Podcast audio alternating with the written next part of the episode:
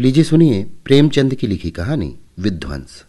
वाचन समीर गोस्वामी का है। जिला बनारस में बीरा नाम का एक गाँव है। वहाँ एक विधवा वृद्धा संतानहीन गौड़िन रहती थी, जिसका भुनगी नाम था। उसके पास एक धुर भी ज़मीन न थी और न रहने का घर ही था। उसके जीवन का सहारा केवल एक भाड़ था। गाँव के लोग प्राय एक बेला चबेना या सत्तू पर निर्वाह करते ही है, इसलिए भुनगी के भाड़ पर नित्य भीड़ लगी रहती थी।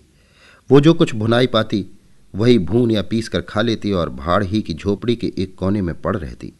वो प्रातःकाल उठती और चारों ओर से भाड़ झोंकने के लिए सूखी पत्तियाँ बटोर लाती। भाड़ के पास ही पत्तियों का एक बड़ा ढेर लगा रहता था।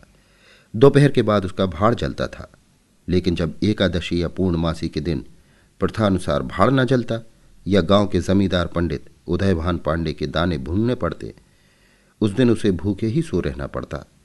पंडित जी उससे बेकार में दाने ही न भुनवाते थे। उसे उनके घर का पानी भी भरना पड़ता था। और कभी कभी इस हेतु से भी भाड़ बंद रहता था। वो पंडित जी के गाँव में रहती थी, इसलिए उन्हें उससे सभी प्रकार की बेगार लेने का अधिकार था। उसे अन्याय नहीं कहा जा सकता। अन्याय केवल इतना था कि बेगार सूखी लेते थे। उनकी धारणा ये थी कि जब खाने ही को दे दिया गया तो बेगार कैसी? किसान को अधिकार है कि बैलों को दिन भर जोतने के बाद शाम को खूंटे से भूखा बाँध दे। यदि वो ऐसा नहीं करता तो ये उसकी दयालुता नहीं है, केवल अपनी हित चिंता है। पंडित जी को उसकी चिंता ना थी, क्योंकि एक तो भुनगी दो एक दिन भूखी रहने से मर नहीं सकती थी, और यदि देवयोग से मर भी जाती तो उसकी जगह दूसरा गौड़ बड़ी आसानी से बनाया जा सकता था।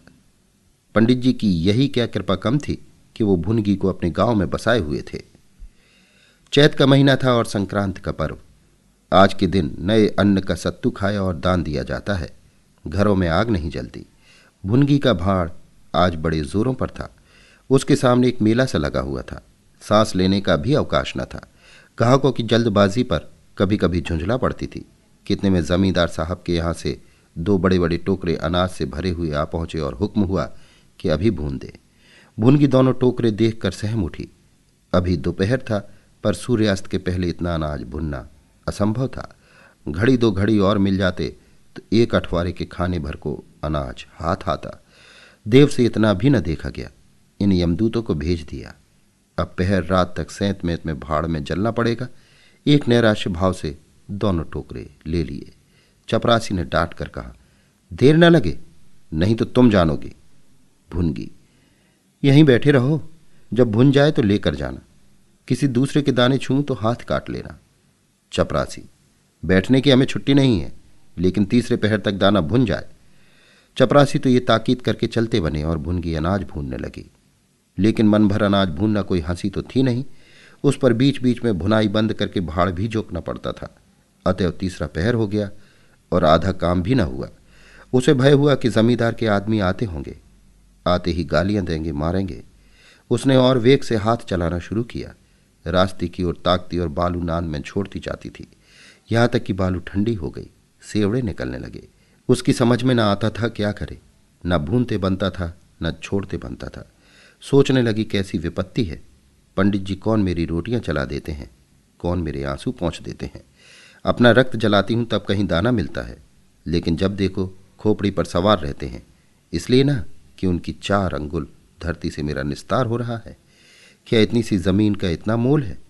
ऐसे कितने ही टुकड़े गाँव में बेकाम पड़े हैं, कितनी बकरियाँ उजाड़ पड़ी हैं। वहाँ तो केसर नहीं उपजती, फिर मुझी पर क्यों ये आठों पहर धौंस रहती है? कोई बात हुई और ये धमकी मिली कि भाड़ खोद कर फेंक दूँगा, उजाड़ दूँगा। मेरे सिर पर भी कोई होता तो क्या बौछारें सहनी पड़ती?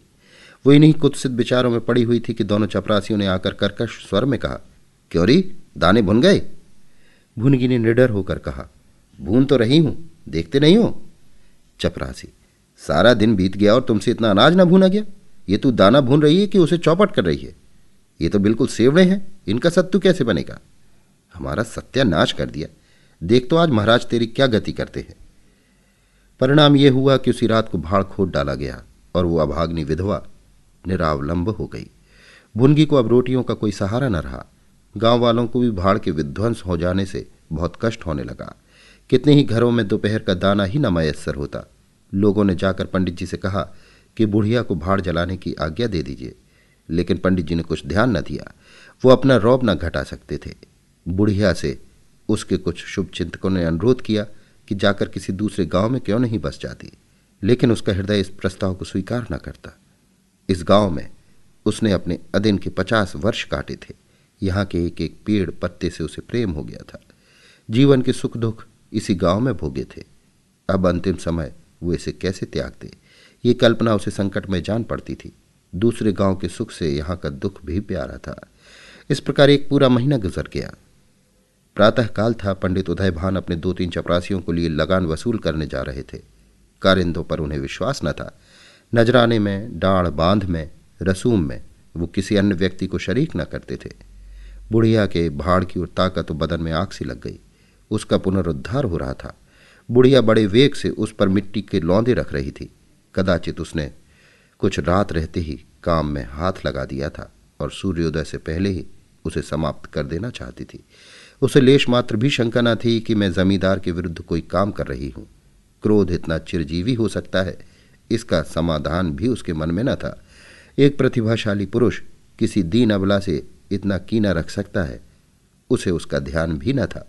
वो स्वभावतः मानव चरित्र को इससे कहीं ऊँचा समझती थी। लेकिन हाँ हतभाग्नि तूने धूप में ही बाल सफ़ेद किए। सहसा उदय भान ने गरज कर कहा, किसके हुक्म से? भुनगी ने हक बकाकर देखा तो सामने जमींदार महोदय खड़े हैं। उदय भान ने फिर पूछा, किसके हुक्म से बना रही है? भुनगी डरते हुए बोली, सब लोग कहने लगे, बना लो तो बना रही हो। उदय भान, मैं अभी से फिर खुदवा डालूँगा। ये कहते उन्होंने भाड़ में एक ठोकर मारी। गीली मिट्टी सब कुछ लिए दिए बैठ गई। दूसरी ठोकर नांद पर चलाई, लेकिन बुढ़िया सामने आ गई और ठोकर उसकी कमर पर पड़ी। अब उसे क्रोध आया। कमर सहलाते हुए बोली, महाराज, तुम्हें आदमी का डर नहीं है तो भगवान का डर तो होना चाहिए। मुझे इस तरह उजाड़ कर क्या पाओगे? क्या इस चार अंगुल धरती में सोना निकल आएगा? मैं तुम्हारे ही भले की कहती हूँ। दीन की हाय मत लो। मेरा रोआ दुखी मत करो। उदय भान अब तो यहाँ फिर भाड़ न बनाएगी। भुनगी भाड़ न बनाऊँगी तो खाऊँगी क्या? उदय भान तेरे पेट का हमने ठेका नहीं लिया है। भुनगी टहल तो तुम्हारी करती हूँ, खाने कहाँ जाऊँ? उदय भान गाँव में रहोगी तो टहल करनी पड़ेगी। भुनगी टहल तो तभी करूँगी जब भाड़ बनाऊँगी। गाँव में रहने के नाते टहल नहीं कर सकती। उदय भान तो छोड़कर निकल जा। भुनगी क्यों छोड़कर निकल जाऊँ? बारह साल खेत जोतने से आसामी काश्तकार हो जाता है। मैं तो इस झोपड़े में बूढ़ी हो गई। मेरे सास ससुर और उनके बाप दादे इसी झोपड़े में रहे। अब इसे यमराज को छोड़कर और कोई मुझसे नहीं ले सकता। उदय भान अच्छा तो अब कानून भी बघारने लगी। हाथ पैर पड़ती तो चाहे मैं रहने भी देता, लेकिन अब तुझे निकाल कर तभी दम लूँगा। चपरासियों से बोले, अभी जाकर उसके पत्तियों के ढेर में आग लगा दो। देखें कैसे भाड़ बनता है। एक क्षण में हाहाकार मच गया। ज्वाला शिखर आकाश से बातें करने लगा। उसकी लपटें किसी उन्मत्त की भांति इधर उधर दौड़ने लगी। सारे गाँव के लोग उस अग्नि पर्वत के चारों ओर जमा हो गए। बुनगी अपने भाड़ के पास उदासीन भाव में खड़ी ये लंका दहन देखती रही। अकस्मात वो वेग से आकर उसी अग्निकुंड में कूद पड़ी। लोग चारों तरफ़ से दौड़े, लेकिन किसी की हिम्मत न पड़ी कि आग के मुँह में जाए। क्षणमात्र में उसका सूखा हुआ शरीर अग्नि में समाविष्ट हो गया। उसी दम पवन भी वेग से चलने लगा।